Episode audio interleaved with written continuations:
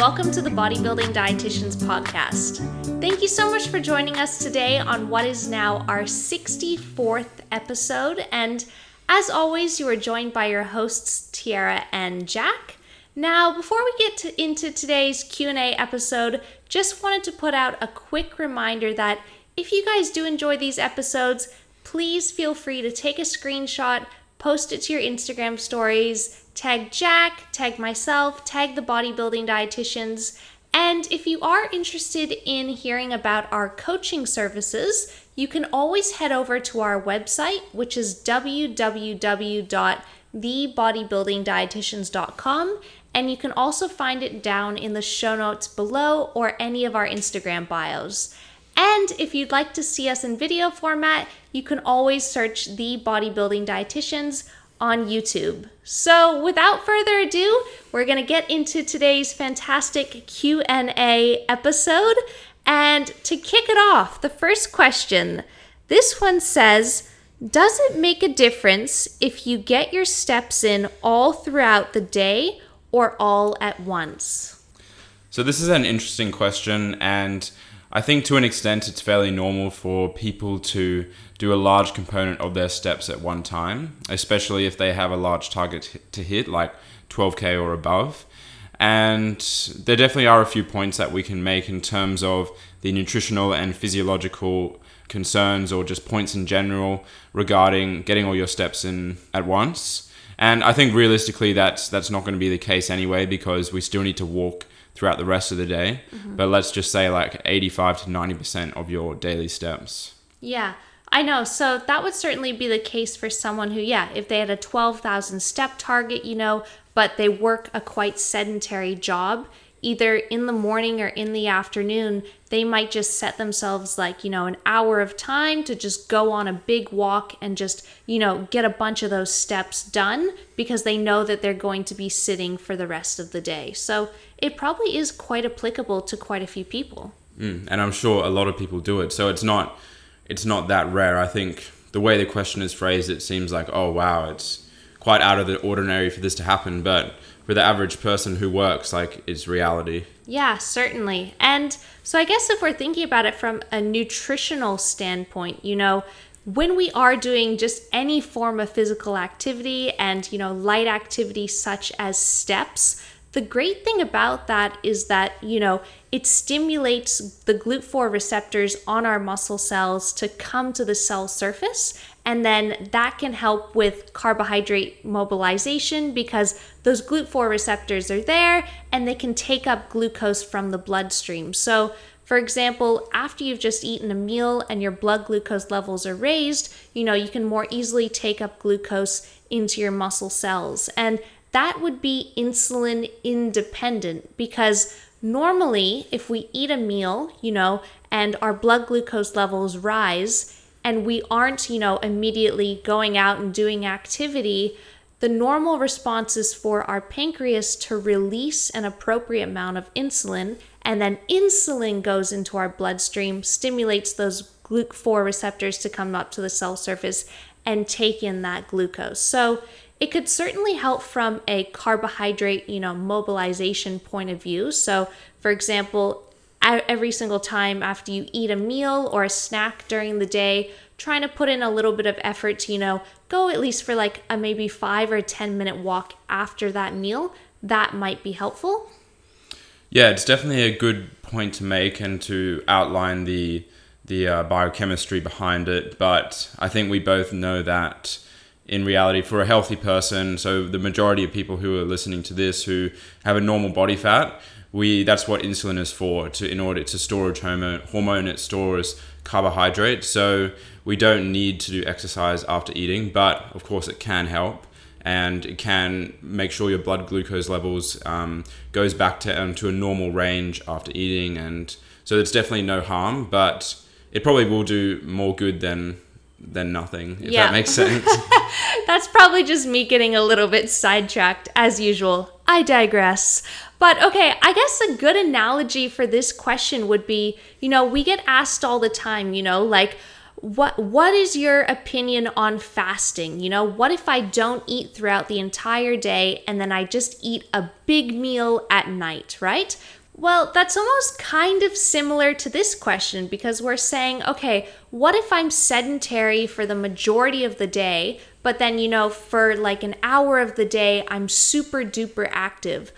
So when we think about this, we do have to think about, you know, what matters most that's happening within the 24 hours of a day. And of course, you know, the main thing it would come down is to your total daily energy expenditure, or if you were thinking about food, your total daily food intake. Obviously, that will matter most. However, that doesn't necessarily mean that it's the most optimal way to go about things. Yes, so I think I know what you're getting at. And one of the points physiologically that we can make is that, let's say, just like in a prolonged energy deficit, you do adapt to the amount of food that you're eating. I think we're being slightly hypothetical here, but we do believe that you'll adapt the longer you walk as well. And part of that also has to do with the heart rate as well. So it's sort of like a fuel efficiency in a car. So when you're going from stopping to starting, that's when you use the most fuel in a car. However, when you're driving along a highway at the same speed, you'll use less fuel. And I think we can apply that to walking at a steady state as well. So if you're continuously walking at the same pace, I think we can say that you'll use less energy as opposed to having to stop and start and getting heart rate back up to a higher amount. Yeah, I think that is such a good point, because obviously when you start walking, you know, your heart rate goes from resting up to that certain amount, however many beats per minute that is unique to you, but then it should stabilize there. So, and if you were to maintain that certain amount, you know, for whatever, like an hour or something, and then let it come right back down, overall, that might actually burn a little bit less energy if you do it in that big chunk, compared to, let's say, you were to go for maybe 3 medium-sized walks per day in order to get your steps up, and you would still have to put your body through, you know, getting up to that higher heart rate level. Mm. Yeah, it's almost not worth talking about how little energy you would expend in difference, like... It's so little. Yeah, absolutely. But I think, you know, if a client did ask me and they're like, hey, Tyarra, you know, should I just do all 10 or 12,000 steps at once and then chill out like for the rest of the day? Or would you recommend breaking it up? I would be a bigger advocate for breaking up your steps, because I really strongly believe in, you know, moving the body throughout the day. The body was made to move. And I think it's very, very healthy, you know, to get up and move around and not be sedentary for very, very long periods of time, you know. And the literature certainly supports this as well. You know, people generally have a higher quality of life, you know, a lower risk of injury, and, you know, they have better posture and just better cardiovascular health when they generally are more active throughout the day, just doing light activity. Yeah, I can't disagree with that. I think it is beneficial to, I think ultimately, like you said, just like the fasting thing, that the total amount that you're doing or the total quantity is the most important factor, but then we can look to distributing it throughout the day. And yeah, I think in order to discuss it in more depth and provide like more evidence, we would have to do some more research on this one. Mm-hmm. Yeah, but an interesting question to say the least. All right, so moving on to this next question. So this one says, apparently only 1 kilogram of extra muscle burns 13 calories per day. Is this true? Is it true, Jack? Yes, it is fairly well established that having more muscle, so having 1 kilo of extra muscle, you only burn an additional 13 calories, and well, in that ballpark at least. And yeah, the tricky situation is that obviously larger bodybuilders, like you see a bunch of, like, whether they be natural or enhanced athletes, the bigger they are, usually the larger amount of food they have to eat, which isn't always the case, but usually if someone's like 15 kilos heavier, they're going to be eating more food. So it does beg the question, why is this the case if having extra muscle really doesn't account for much? Yeah, I do think it's a super interesting topic because, yeah, everyone used to think like, oh, if you have more muscle, you know, it's boosting your metabolic rate. You know, you're probably burning an extra 500 calories per day if you just have a little bit more on you. But yeah, it certainly doesn't come down to the muscle. So what do you think that it comes down to? So again, this is more theoretical and like slight speculation on our behalf, but we do have a fairly good idea at what is going on behind the scenes. And I think there is quite a large variability in terms of an individual's metabolism and how they differ from their set point and body weight. So someone who, let's say, and I don't really like using this terminology, but let's say someone's body really likes being 80 kilos and they go above 80 kilos and yeah, not immediately, but their body responds by increasing their core temperature to burn more calories, increasing NEAT, so tapping more, moving their feet more, etc., to try and increase energy expenditure in order to lose weight. And someone's metabolism might also be more adaptive as well. And yeah, to be honest, like using myself as a case study, like that's kind of where this stems from in believing that, because I know people who require even more energy than me to gain weight. And yeah, I think that is one piece of the puzzle. And the other factor that needs consideration is muscles are only about 25% efficient. So therefore, the more muscle you have and the more work that needs to be done in the gym or even just moving in general, you would expect that more energy would be required in that aspect as well. Because I'm pretty sure the 13 calories per day is referenced as muscles at rest, not muscles doing activity. And I think, yeah, the big part of that is muscles are only about 25% efficient. So they're not very efficient. Yeah, it's interesting that you say that. And it certainly reminds me of exercise physiology when we learned that our muscles aren't very efficient. And it was actually biomechanics. It was biomechanics? Yeah. Oh, damn. Oh, well, biomechanics. But, you know, it kind of shows that the better bodybuilder you are, that the less efficient you are. So it's very good.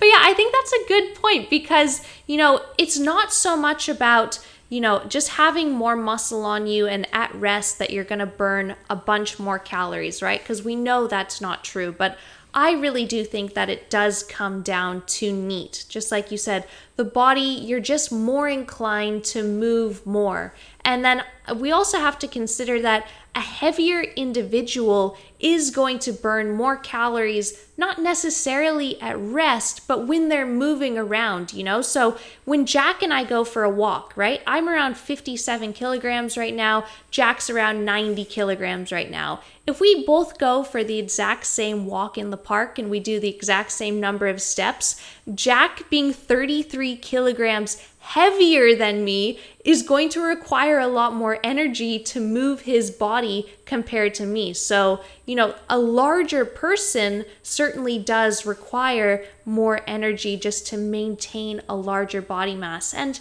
another thing that we have to consider is that it's the same reason as why overweight people you don't see an overweight person who doesn't eat much, like unless there's a special circumstance, yeah. Even though they like to claim that I'm overweight because my metabolism is damaged or whatever. But yeah, you don't see someone who's 200 kilos not eating much. Exactly, because, you know, the amount of energy that it takes to move a 200 kilogram body. Think about standing up out of a chair. You've basically just done a 200 kilogram squat, right? So that requires a hell of a lot of energy. But we digress again. But I think something that people really need to take into consideration is that people who are super duper muscly train freaking hard. And I know there's literature out there to say that, you know, oh, the average person only burns 150 calories or 300 calories or something during a resistance training session. But I don't know. I find a really hard time believing that in terms of bodybuilders. You know, if you think about a 90 kilogram bodybuilder who loves training high volume, right? And he's in the gym for like 2.5 hours, absolutely busting his butt. You know, he's sweating like crazy. Like, she, you know, I could be 90 kilograms one day, who knows? But the thing is that, like, Jack, wouldn't you argue that someone who is very big, very muscly, you know, training really freaking hard they must be burning more calories than that, you know, compared to these test subjects that they've just done and, you know, written these papers on. Yeah, I do find it hard to believe. And I think that a lot of the subjects that are tested on, like, they are low volume, like they might be closer to the 10, like in a weekly volume, closer to the 10 sets per body part per week. And another factor as well that we don't consider is, like, sometimes I rack up 5,000 steps in the gym, which is like almost my whole daily steps. That actually brings us to question one again. But yeah, and purely because I'm walking to different equipment, walking to the bathroom, and the rest of the day I'm fairly sedentary. So yeah, and it's a massive gym as well.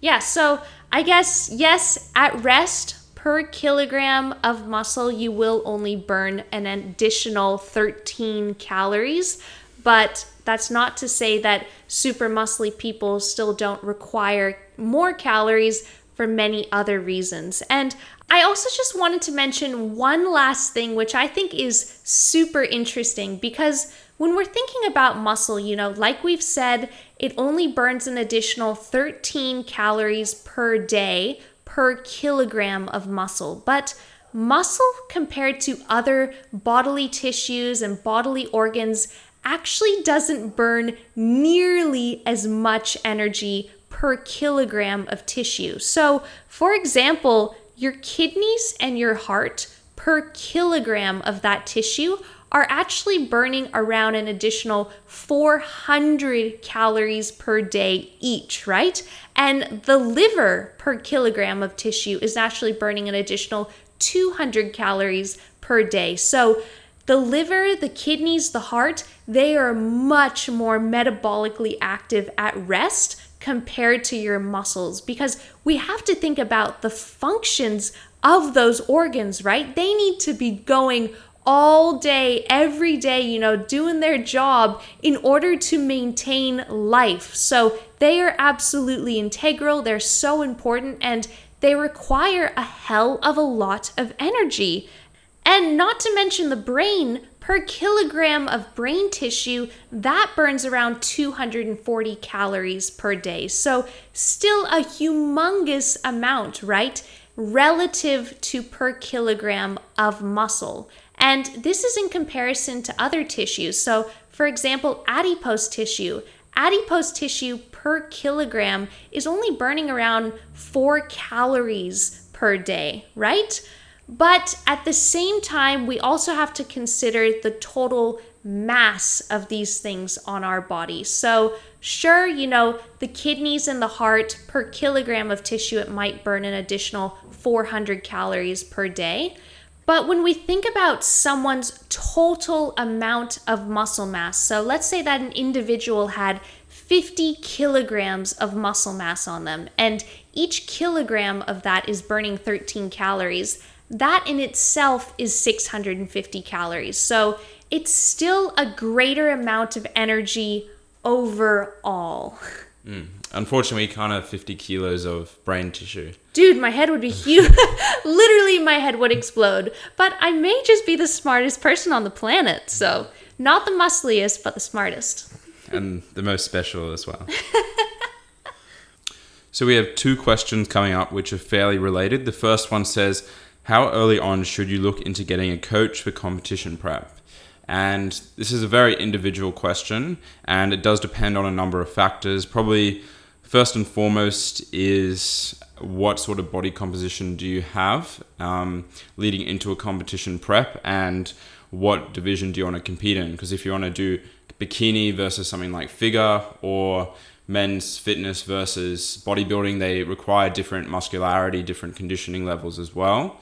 So it's not as easy as just saying, okay, 25 weeks for everyone, because what if someone only has 2 or 3 kilos left to lose? Or what if someone has 30 kilos left to lose? It's going to depend. So that's why we really recommend not getting to a, we recommend not getting, coming to a coach purely for the prep.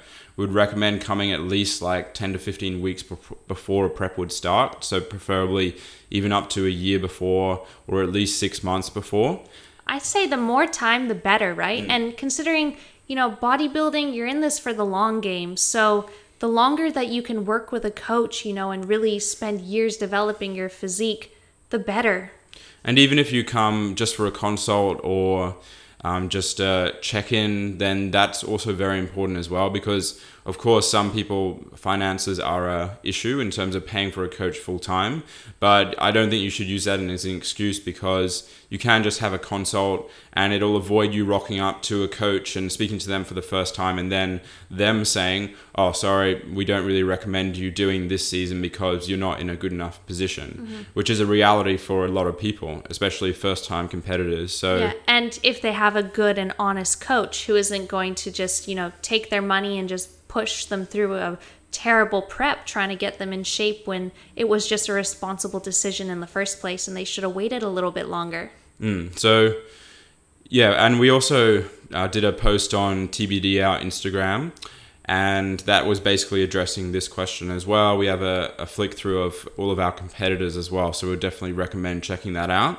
The second question is also where to start when looking for a coach for comp prep. So what would you look for when looking for a coach? Well, I'd certainly want to look for someone who is reputable, you know, and holds a high standard for themselves and the success of their clients in the industry. Certainly someone with credentials who is evidence-based, you know, who is known for, yes, getting people into contest prep shape, but also still treating their health as a top priority, both their physical and mental health, you know, and making sure that they take care of them and that their clients have an enjoyable experience, you know. So don't be afraid to talk to, you know, other competitors and ask them about, you know, what was your experience like working with this person? Because you kind of want to know, you know, what you're setting yourself up for. I wouldn't recommend just, you know, going onto the internet or going onto Instagram or something and just looking up a comp prep coach and just clicking the very first one kind of thing. You really want some background information. So certainly do your research in that sense. And I think another huge thing is just communication and how do you and this coach get along? And that's something that is absolutely huge because, you know, a client-coach relationship, it's so important that there is just total transparency there. You know, there's total honesty, you know, you trust your coach and you also feel very comfortable being open with them and questioning them. And, you know, like just, there's just an honest, open line of communication. Like that is humongous to me. And that's something that I always really strive to have with all of my clients. You know, I want them to feel so open and comfortable about talking to me about absolutely anything and not feeling like they're going to be judged or something. They just truly want help. Yeah, everyone will be a different style of learner or thinker or doer, and there's not really a good or bad, it's just how people are. So for example, someone might be, tell me what to do and I'll do it. And sure, that's not bad if it makes things quite simple, but there'll be someone else probably closer to me and Tyarra who will discuss each point that the coach makes and ask them why they're doing it, which we still highly encourage as well. And we tell all of our clients, if you have something to say or if you have a question or if you disagree with anything, then by all means say it, because like that's just communication and that's probably like the number one important thing in coaching. There's nothing more than I love than when my clients ask me a question that really, really makes me think. Even like, honestly, I love it when I don't even have an immediate answer and I'm like, I'm really going to think about this and I'm going to get back to you with my absolute best response. Like, I love being put on my feet and really being able to critically analyze something and think about something. But yeah, certainly what you said, Jack, like having a coach who has emotional intelligence, I think that is really, really important too. Definitely. And I've got a question for you, Jack, and I think I'm interested to hear your response. So do you think that it is mandatory for a comp prep coach to be a current or past or future competitor themselves? I definitely think that a comp prep coach should have at least performed a comp prep once.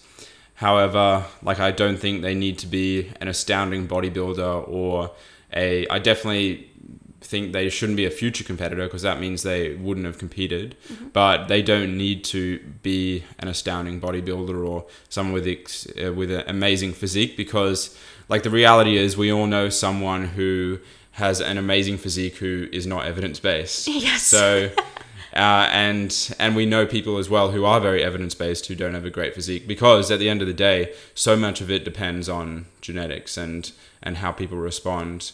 So like someone in the gym, because like you could be not evidence-based, still do a heap of volume in the gym, not get injured, still be progressing in strength, and you're going to grow muscle. Mm-hmm. But that doesn't mean it's you're using like the correct volume and intensity guidelines and etc. So hope that makes sense. Yeah, I completely agree with that. I certainly think it is important that a coach has gone through a prep at least once, because gosh, it's just such a journey, you know, and you never truly know what it's really like until you're in the depths of it. So I think that's so important to actually be able to relate to your clients when they tell you like, this is getting really tough. And you can honestly say, I know it's getting tough. I know how tough it is, but you just got to keep going, because it is a hell of a lot easier said than done. And you need to be able to understand what someone's going through when they're near the end of a comp prep.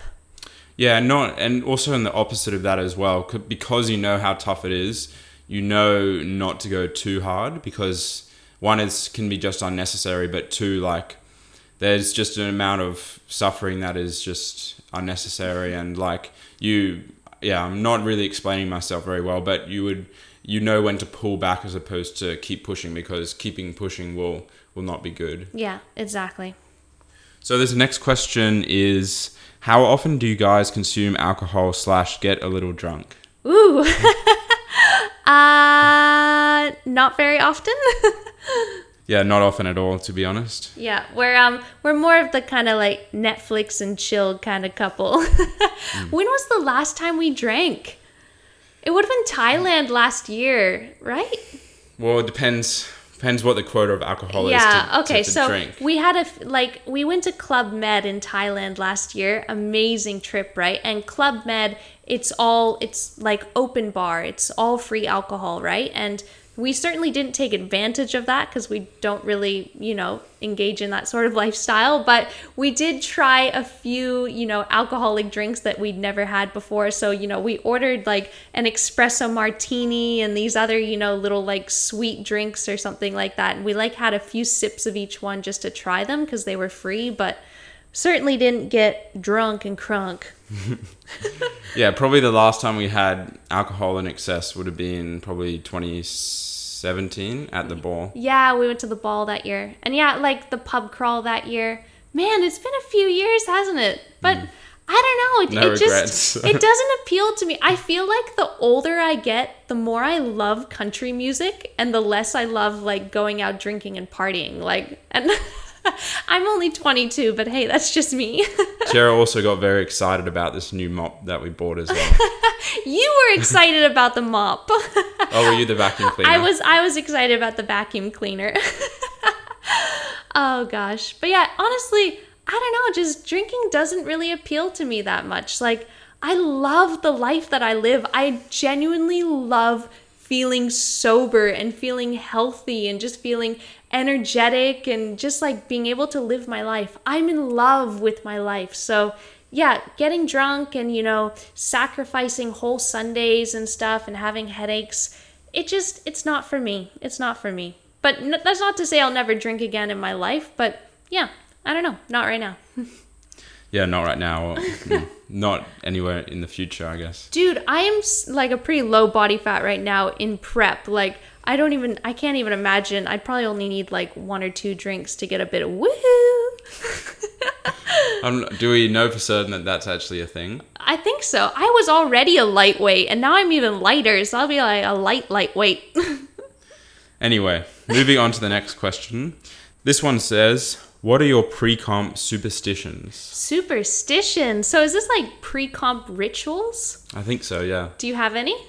I'll let you go first. Ooh, okay, a pre-comp ritual. I'd say that on the morning of comp day, I love listening to my favorite band, Lord Huron. I don't know, I love Lord Huron, and there's something about driving to the competition and listening to all my favorite happy songs. That's always nice. What else? What about a pre-comp dump?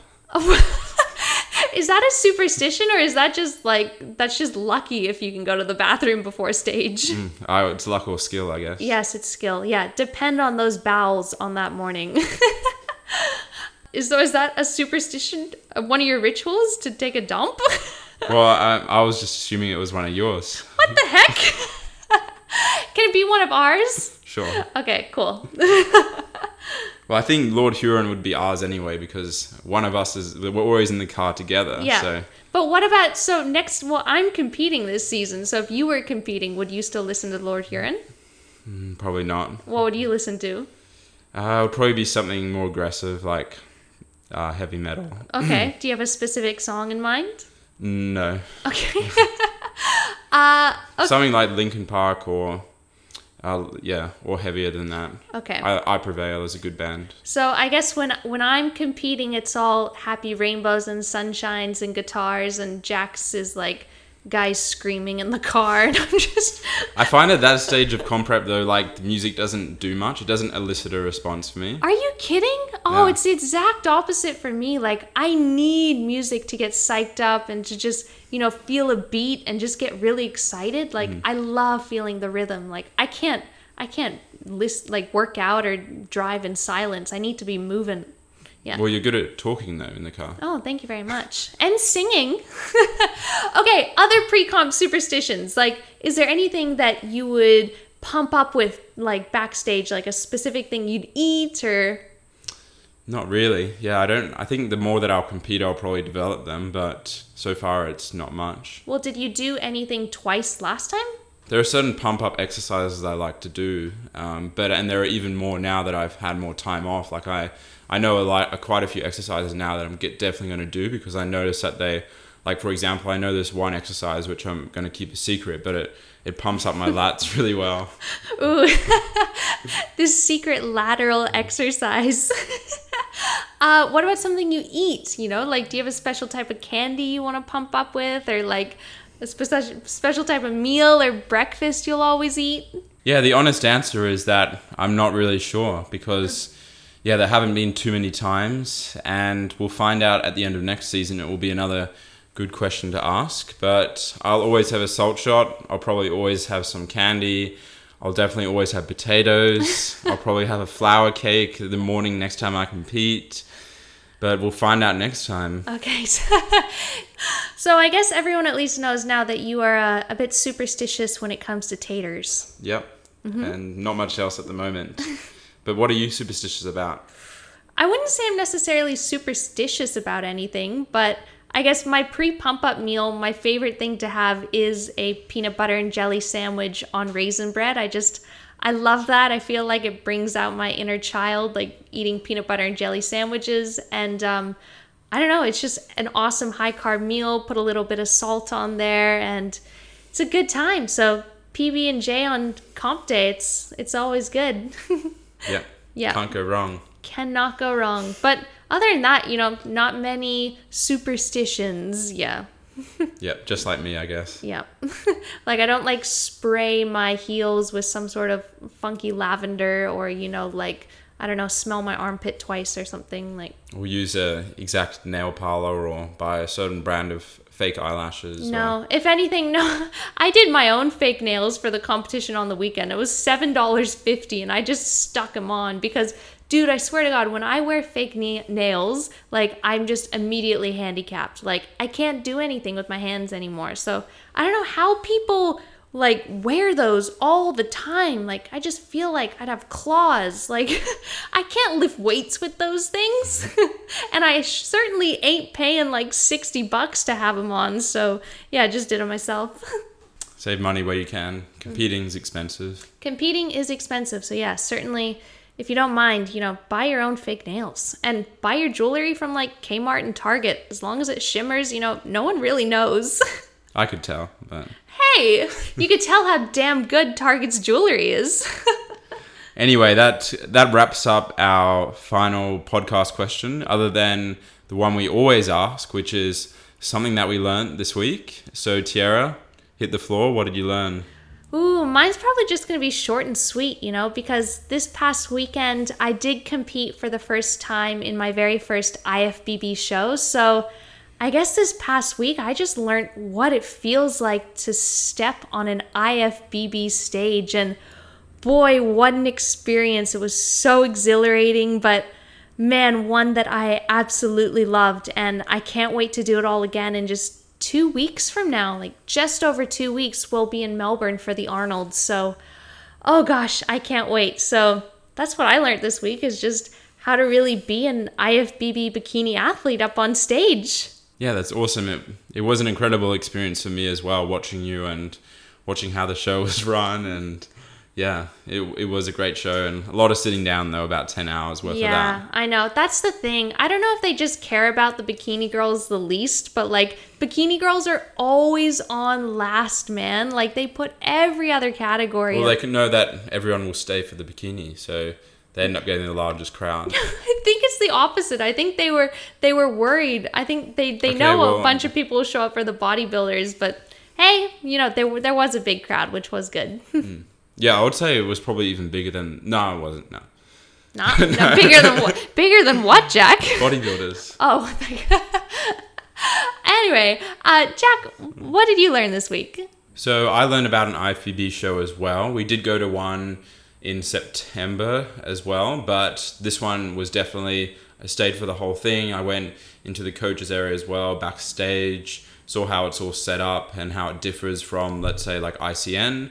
And yeah, undoubtedly, I'll have clients competing in IFBB in the future. You'll be competing with IFBB again. Maybe in 10 years, I'll be competing with IFBB. So like it is classic valuable. Physique, here we come. So it is valuable to know how it's run and how it differs to the other organizations, because you want things to go smoothly for your clients and for yourself. So yeah, it still was a great experience. So what would you say were the biggest differences between IFBB and ICN? Well, there's quite a lot of differences in terms of how they do it. So, for example, like they do the T-walk for bikini and for men's physique as well. They do the posing routines for bodybuilders and for the equivalent for females. They have a few different categories for females as well. So quite a lot. And unfortunately, Jack wasn't able to come backstage with me for free. We had to pump out $150 for a coach's pass to get Jack backstage with me, which... I just thought was crazy, right? Like, boy.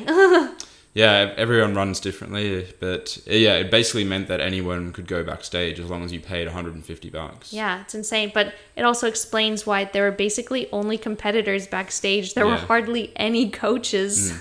Which is, yeah, good as well, because like it wasn't very crowded at all. It was much... Yeah, ICN is a lot more crowded. Oh, ICN's crazy. Yeah, it was very calm back there compared, which was nice. Yeah, cool.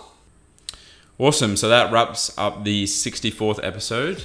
And as per usual, if you did enjoy what you're listening to, please remember to repost it onto your Instagram stories, tag myself, tag Tyarra, tag the Bodybuilding Dietitians, and we'll see you guys next week.